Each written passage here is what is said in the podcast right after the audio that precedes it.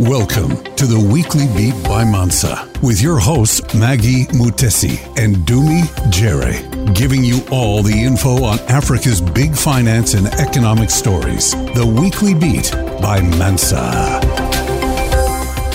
Greetings, ladies and gentlemen. Welcome to another episode of The Weekly Beat. My name is Dumi Jere, coming to you from Johannesburg in South Africa. As always, my sister with me, Maggie Mutesi, coming to us this time from Accra in Ghana. yeah. Maggie, what are you doing in Ghana? I mean, it's uh, obviously we said uh, economies are open now. We are up and about, yeah. you know, looking for business, yeah. and it's a beautiful view of Accra. So even when, when we were setting up, I was like, I need to show a little bit of the Accra land. So, uh, how are you? How is Johannesburg? are they building behind you there? Like, is it a building Ah. coming up? Yeah, it is actually finished, but it's just, it reminds me so much of Senegal. Like there's so much construction going on, big offices, big infrastructure projects, and, and it's amazing. I hadn't been in uh, Ghana for the past four years, five years. Last time I was there was 2016. Yeah, So yeah. seeing this is quite impressive. As we always say, looking for wherever the opportunity is. Isn't that Of what we speak about every day here? That's what the weekly beat is about, after all. Yeah, yeah. That's what it's about. yeah. Yeah, speaking of opportunities, Maggie, last week on the last episode, I had some things to say about the CHOGM meeting that So was happening in I. Rwanda. you can collectively say we had so much to say about the CHOGM happening in Rwanda. well, I was trying to be politically correct here. um, Yeah. But yes, I I wasn't too optimistic. Let me put it that way. I'm usually optimistic when it comes to Africa. Yeah. But uh, on the last episode, I wasn't necessarily that optimistic because I was like, what exactly are these folks going to talk about at this Commonwealth um, meeting for heads of state? And on this week's episode uh, of the Weekly Beat, ladies and gents, we just want to touch a bit more on the outcomes from that uh, CHOGM summit, let's call it, uh, that happened in Kigali, Rwanda, the whole of last week. Maggie, one or two highlights for you that stand out from uh, the conversations that happened in Kigali? Yeah, obviously, um, and uh, to say the least to me, I think uh, one of the reasons as to why we even do the weekly beats uh, beyond just informing our audience is also accountability, like follow-ups Yes. like these. Like if we talk about a story and there's something that actually develops as we move Yeah, forward, yeah. the story is important to keep the audience uh, at par or up to date with some of the things that happen. And um, obviously, because of the colonial past, we are all very skeptical when it comes to free money, when it comes to aid, when it comes to being part of organizations that we feel shouldn't exist anymore. But on the Yeah. other hand, it's also the global world where we've become a village. Uh, obviously, you need partnerships, you need all of this. And sometimes, because uh, organizations have history or countries, maybe it's easier Yeah. for our people to really foster or, you know, partnerships and trade other than restarting new kind of relationships. And and this is what we've seen in the past week in Rwanda. For me, I think Yeah. one of the biggest things that came out, and not because I'm Rwandan, uh, was the fact that uh, President Kagame became the chair of the Commonwealth yes, Organization itself. And um, the reason as to why that excites me is because he's been known for results delivery. The one year he was the chair of the African Union, we saw so much move. I think at the time they had even uh, proposed a 0.2% levy tax on all imports coming into Africa to help in terms of cutting down on uh, dependence on other nations and be able to fund the African Union because the whole idea was um, if you want to, you know, move forward, you're going to be self-sufficient. You can't be demanding freedom when somebody Yeah. feeds you. You have to find ways to feed yourself. And one of the things they had pushed for was a 0.2% levy uh, tax, I think, on imports in 2017 when he was chair. Something that really never went through. I mean, lots of discussions that happened. And he was also pushing for a lot of uh, nations to pay their debt, you know, because they, they pay a membership to be part of the organization. But if you go deeper, and I think this is a conversation we can touch on later, a lot of Yeah. countries actually owe the African Union, but they expect it to deliver. But how do you deliver when you don't have resources, especially financial resources? So seeing the fact that he's actually becoming the, the chair of the Commonwealth, I expect results. I expect some good Yes. to come out of it. because we've seen him deliver in terms like this. And uh, I think there's an opportunity to to change that entire narrative that it's a Commonwealth organization. It, it could actually uh, be one way to form these partnerships far away from just uh, Africa and be able to trade with other countries beyond the continent. It's a global mm. village. So that's one. And then yeah. also, I think Boris Johnson announced uh, the preferential trade system for 65 yes.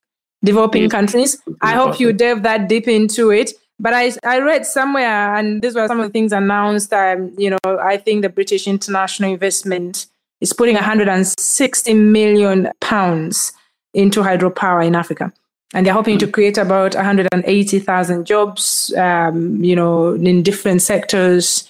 Uh, you know, we're talking about um, clean technology, we're talking about power. I think one of the things they focused on was generating electricity.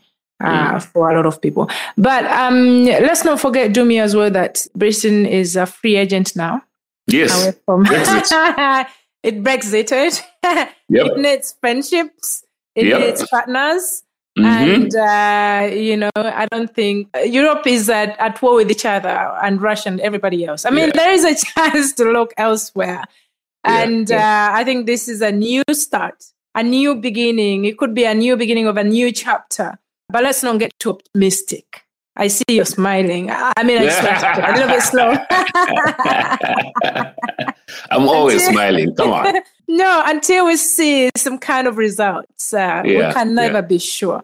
But like I say, every big deal, every big investment starts with a conversation and commitments like these. And I don't think uh, Rwanda is the kind of a country where you make commitments and they don't follow up. It's a small country, but with yeah. big ambitions. So I, I, mm. think these are things I really want to see come to light. And obviously, yeah. the, the several private sector players uh, from different Commonwealth countries that traveled within East Africa, I hope there is something they were able to pick up. So for me, those are the two things that really stood out for me commitment of money um, as of that magnitude to uh, projects like you know in, um, in, in in clean technology or in electricity for me means a lot. Yes, but also yes. The biggest one is you know having President Kagame at the helm. Mm. It can't change a lot. You know that everything starts with that head, the yeah. leadership, the person at the helm. To you know, let's see what he can do. And you know, speaking of him uh, taking over the leadership of the organization, I like what he said in his uh, closing speech, where he was like, you know, as far as values are concerned, we don't need any lessons from the BBC or anyone. I'm like, okay, President Kagame, we see you, we see you. I like the stance that he's taking, and uh, we'll be looking, um, you know, for the next two years to see, you know, how he can hold all mm. these other mm. leaders that mm. uh, you know made commitments uh, mm. to any bilateral trade agreements and everything. So yes, I am also very much looking forward to that. For me, there's almost something that stood out for me at COP26 last last year in Glasgow in Scotland. These nations, UK, the rest of Europe, US, the works, they paid a lot of money to countries like South Africa so that South Africa could close down you know, its coal supply because mm. it's not necessarily clean energy.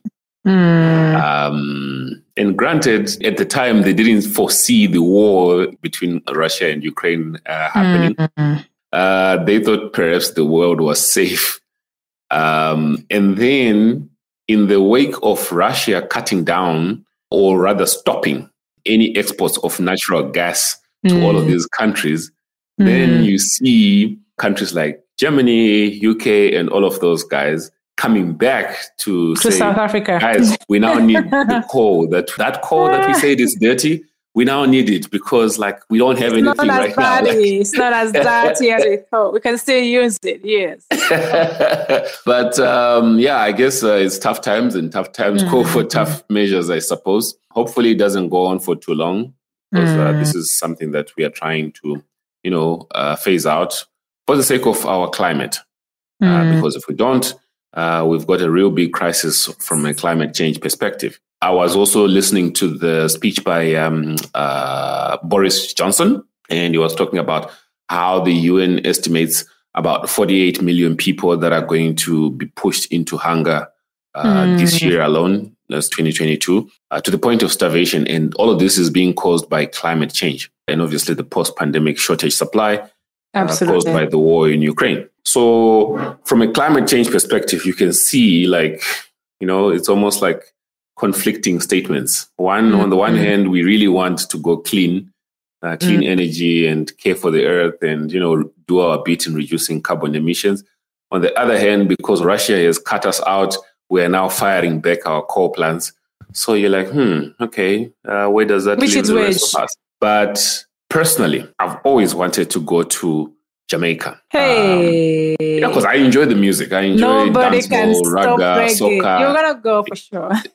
yeah. So um, one of the good things that came out Mm. of these uh, bilateral conversations that were being held between the various um, foreign affairs ministers and trade ministers and all of those guys uh, was the fact that the Jamaicans, I think they signed an agreement to explore RwandAir going to Jamaica. I know a I'm like, lot hey. of people that are gonna fly every Christmas. Of course, of course. it will make life easy. So I'll just fly from Joburg to Kigali, from Kigali straight to Kingston town.